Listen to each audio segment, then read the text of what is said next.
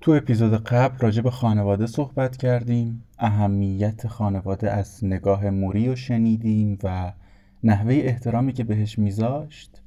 از بدتر شدن حال جسمانیش و نزدیکیش به مرگ گفتیم و دیدگاهش راجع به پیری و حالا اپیزود هفتم.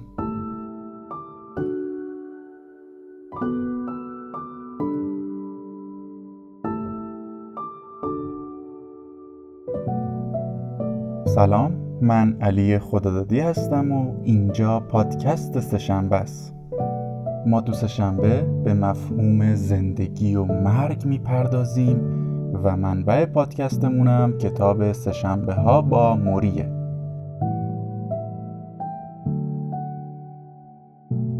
این اپیزود اولین سهشنبه مرداد 99 منتشر میشه.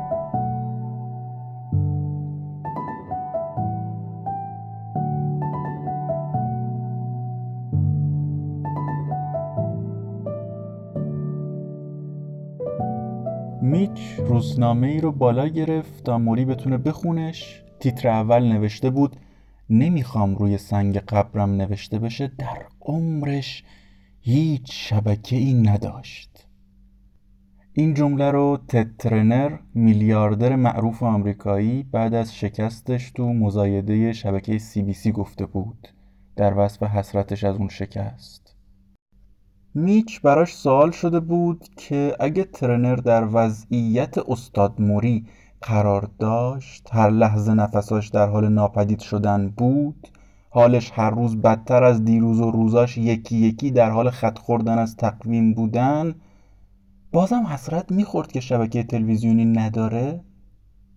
میچ روزنامه رو بالا گرفت موری با خوندنش خندید سری تکون داد و گفت همه اینا به خاطر یه مشکل قدیمیه. این روش ارزشگذاری غلطمونه که باعث شده زندگی هامون پوچ و بیمعنی باشن. یه سیستم شستشوی مغزی دارن رومون انجام میدن با تبلیغات با مد. اینجوری هم کار می‌کنه که یه موضوع رو اینقدر تکرار می‌کنن اینقدر تکرار می‌کنن که اصلا یادمون میره شاید جور دیگه هم بشه به این موضوع فکر کرد. و برامون تبدیلش می‌کنن به یه حقیقت مسلم.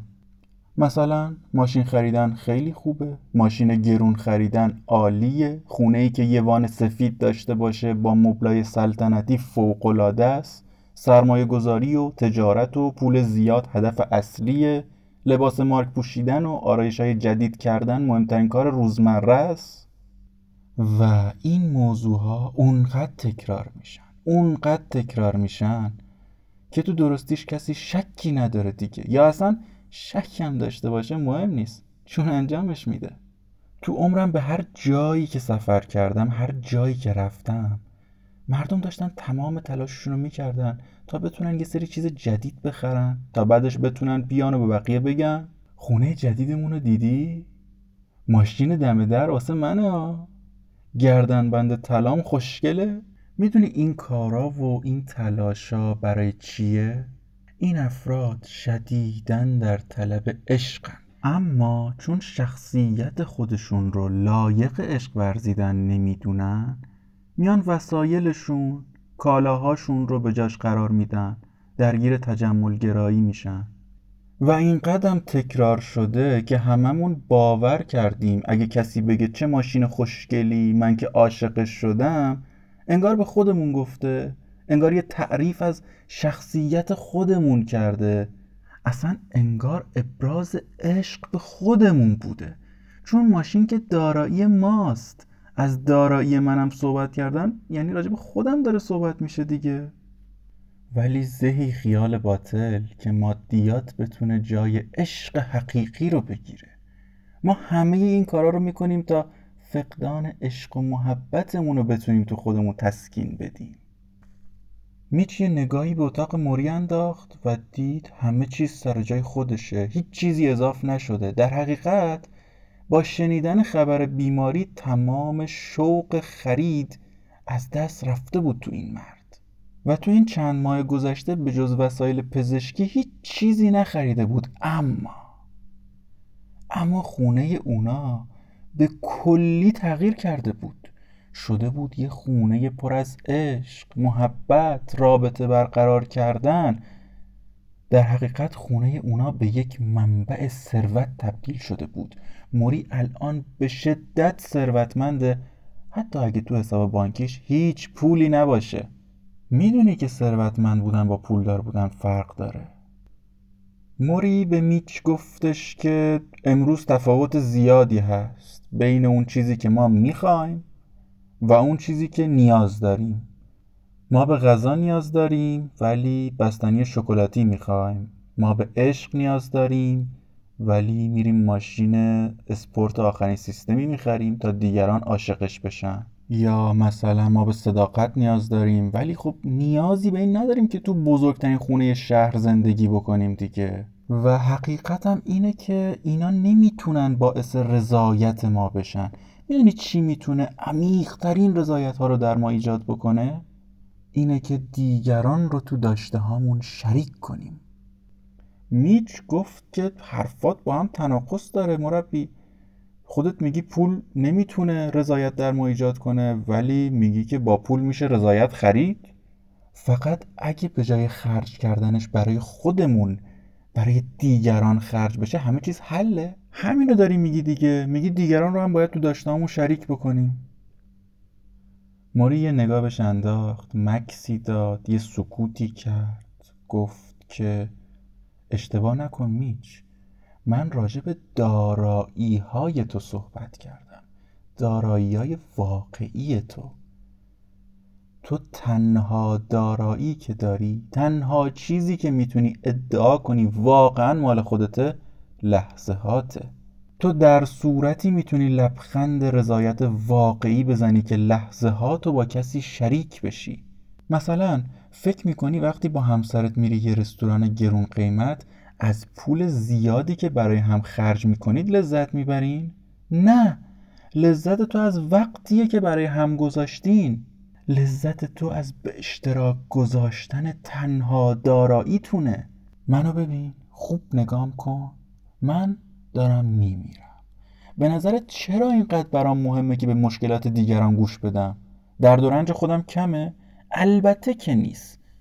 ولی وقتی با دیگران تو مشکلاتشون شریک میشم حس زنده بودن می‌کنم. حسی که با داشتن خونه و ماشین نخواهم داشت. یه حس رضایت از صمیم قلب. بعد نگاهی به روزنامه روی میز کرد و گفت این آقای ترنر جمله بهتری نمی‌تونست برای سنگ قبرش انتخاب بکنه؟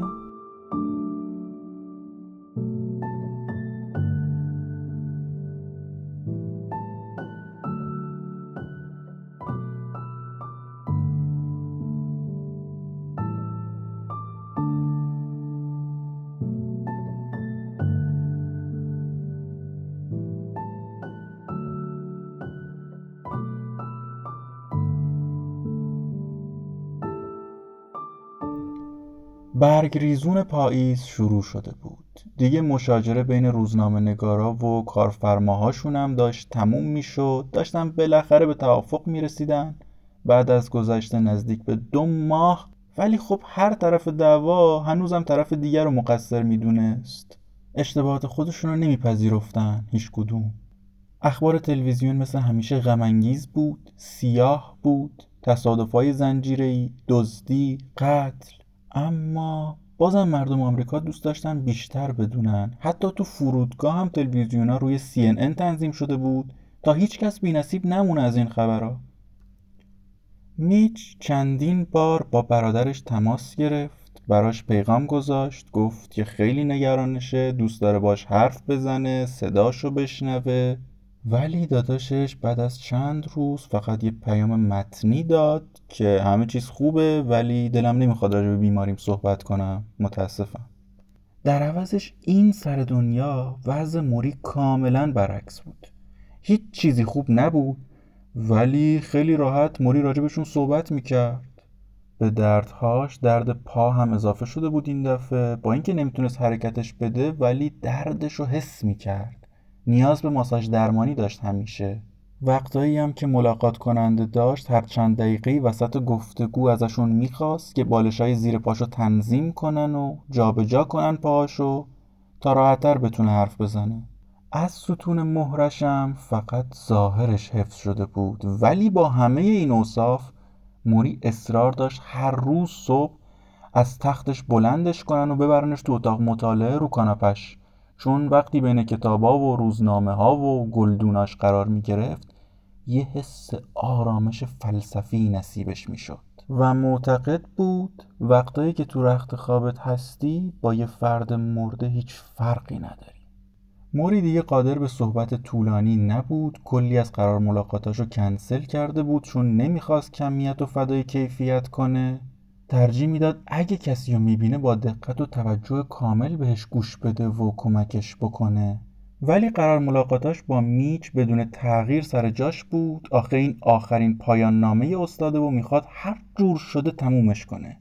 براش خیلی مهمه. پایان نامه هم هممون می‌دونیم راجب چیه دیگه. گفتگوی مردی رو به موت. ولی خردمند با مردی زنده اما کنجکاو درباره دانستنی های ضروری زندگی. چقدر طولانی شد جملش بهتر بگم پایان نامه درباره حرفای ناگفته استاد پیرامون سبک زندگی منحصر به فردشه.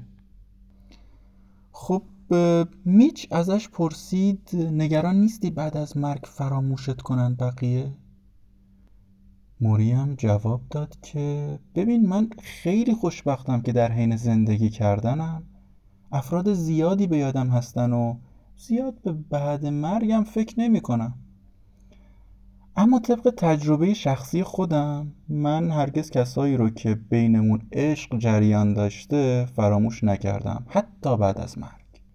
حالا بذار من یه سوال ازت بپرسم. این حرفایی که ما اینجا می‌زنیم فقط به اینجا اختصاص داره؟ یا وقتی میری شهر خودت تو هواپیمایی؟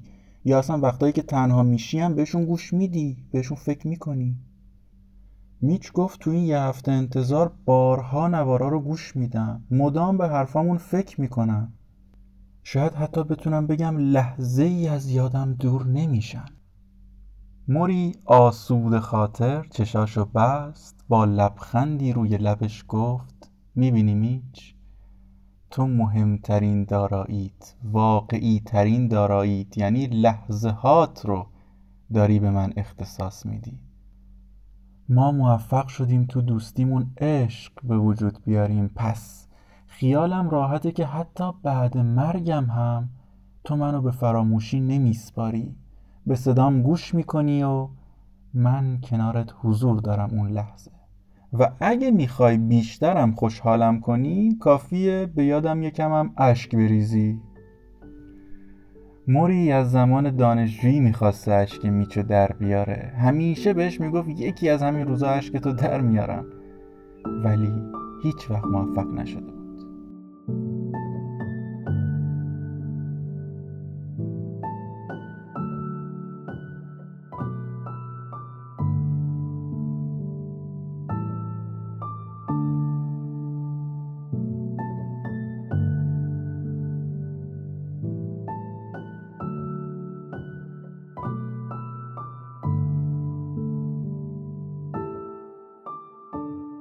خب میچ میگه همیشه به محض وارد شدن به اتاق موری با دیدن اون لبخند محبت آمیزش تمام روزمرگیامو فراموش می‌کردم.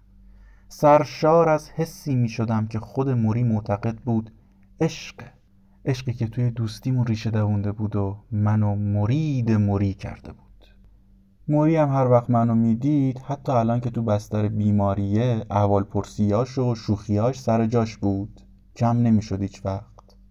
همون روز راجع به اینم سوال کرد که چطور میشه وقتی کسی پیشته جوری محوش میشی که انگار هیچ کس دیگه ای روی زمین وجود نداره؟ موری گفتش که من به حضور تام اعتقاد دارم آخه. یعنی وقتی پیش کسی هستی باید با تمام وجودت پیشش باشی. مثلا الان که ما داریم با هم حرف می‌زنیم دارم تلاش می‌کنم همه فکرم جمع چیزی باشه که بینمون اتفاق میفته حتی به حرفای گذشته خودمونم فکر نکنم. یا حتی به داروهایی که باید بخورم. چون من الان مشغول حرف زدن با تو هستم و این تنها کار منه. تنها مشغله منه. همین. بعد برای اینکه دست میچ رو بگیره حرکت کرد. میچ دستش رو داد بهش ولی یه حس شرمندگی تو وجودش بود. مردی که روبروش نشسته بود اگه می‌خواست می‌تونست همه وقتش رو صرف دلسوزی به حال خودش کنه. به شمارش نفسهاش بپردازه و جسم بیجونش رو که داره نابود میشه نگاه کنه. مثل اکثر آدما که تو این حال خودشونو درگیر مسائل ریز می‌کنن و شدیدن خودخواه میشن و فقط به فکر خودشونن. ولی موری تصمیم گرفته بود عشق عشق حقیقی رو در دوستانش بیدار بکنه. همونطور که می‌دونید موری جامعه شناس بود و سعی داشت مسائل رو سطحی نگاه نکنه ریشه یابیشون بکنه. در این مورد هم که چرا آدما در نزدیکی مرگ خودخواه میشن معتقد بود ربط پیدا می‌کنه به عجول بودن آدما موری می‌گفت اکثر مردم تو زندگیشون به معنا و مفهوم خاصی دست نیافتن. همه وقت خودشون هم صرف پیدا کردنش کردن ها. اما کجا؟ تو ماشین نو خونه نو شغل جدید و بعد آخر کار می‌فهمن همه اینا خالی از معنا و مفهوم بوده. پس الان که فرصت رو کم می‌بینن شروع می‌کنن به دویدن. از هر فرصتی هم استفاده می‌کنن. حتی وسط صحبت با عزیزاشون. در حالی که شاید معنا همین هم صحبتی ها باشه. همه کسایی که پیش موری رفته بودن می‌دونستن که موری با شنیدن خبر غمانگیز اشک میریزه و با شنیدن یه جوک میخنده. خیلی هم عمیق میخنده. بهتر بگم همیشه آماده به نمایش گذاشتن احساساتشه. چیزی که امروز تو این نسل پرزاد و ولد گمش کردیم. تا یکی رو می‌بینیم سری حالش رو می‌پرسیم بعض زندگی شغلش خانوادهش اما اینکه واقعا به یکی گوش کرده باشیم بدون هیچ چشم داشتی بدون هیچ قید و شرطی و سوء استفاده از حرفاش و توجهش واقعا چند بار اتفاق افتاده. من مطمئنم اکثر مراجعه کننده های موری تو ماهای آخر به دلیل توجهی که موری بهشون می‌کرد می‌رفتن پیشش. برعکس چیزی که خودشون فکر می‌کردن که با رفتنشون می‌خوان به موری توجه بکنن. میچ همیشه بهش می‌گفت که تو از اون دسته پدرایی هستی که هر آدمی آرزوی داشتنشو داره. گرفتی چی شد؟ موری پدر خوبی بود. پدر عالی بود از دید بقیه. همه آرزوی فرزندی موری رو داشتن که خودش از داشتن نعمت یه پدر خوب محروم بوده همیشه. پدرش چارلی مرد ساکت و آرومی بود که دوست داشت روزنامهش رو تو تنهایی زیر نور چراغ تیر برق بخونه. تو بچگی موری پدر هر شب بعد از شام می‌رفت پیاده روی. موری و داداشش از پشت پنجره نگاش می‌کردن که به تیر برق تکیه داده. همیشه در تمنای این بودن که پدر برگرده خونه و باهاشون حرف بزنه ازشون سوال کنه مدرسه چطور بود یا هر چیز دیگه ای فقط حرف بزنه. چارلی نه میبوسیدشون نه شب بخیر می‌گفت نه موقع خواب پتورشون می‌کشید. هیچ رابطه خاصی با همدیگه نداشتن. همیشه خونه غرق سکوت بود سکوت مطلق.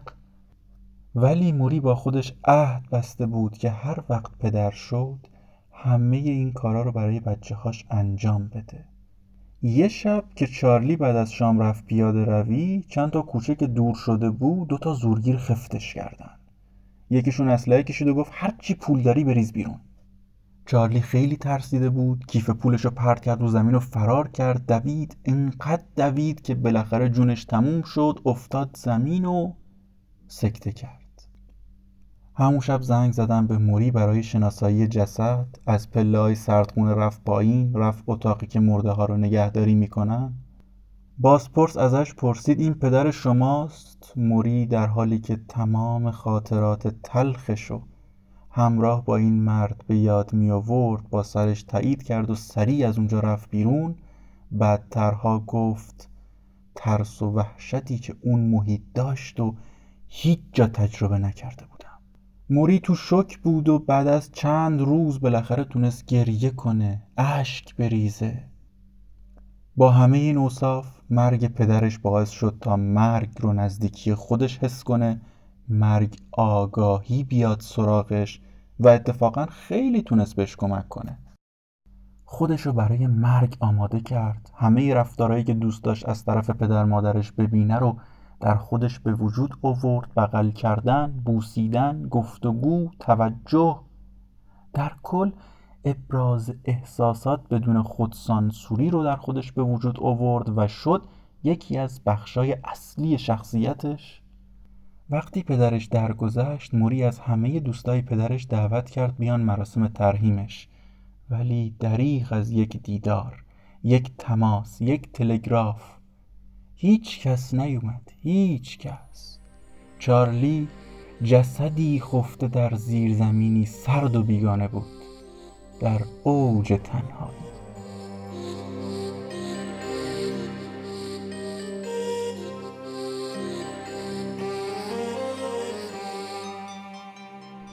خب اپیزود هفت اینجا تموم میشه. برای پایان یه آهنگ از ابی رو انتخاب کردم که تک تک کلماتش نیاز به دقت زیادی داره. ممنون که سه رو به دوستاتون معرفی می‌کنید و بدرود. محتاج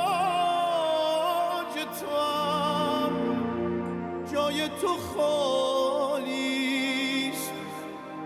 فردا که میایی به سراغم نفسی نیست. در من نفسی نیست. نفسی نیست.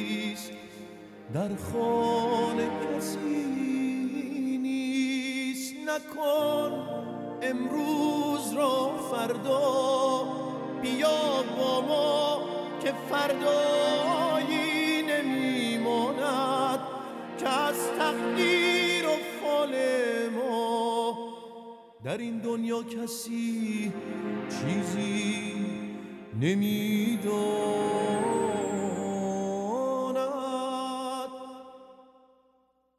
تا آینه رفتم که بگیرم خبر از خود. دیدم که در آن آینه هم جز تو کسی نیست. من در پی خیشم به تو برمیخورم اما در تو شدم نیست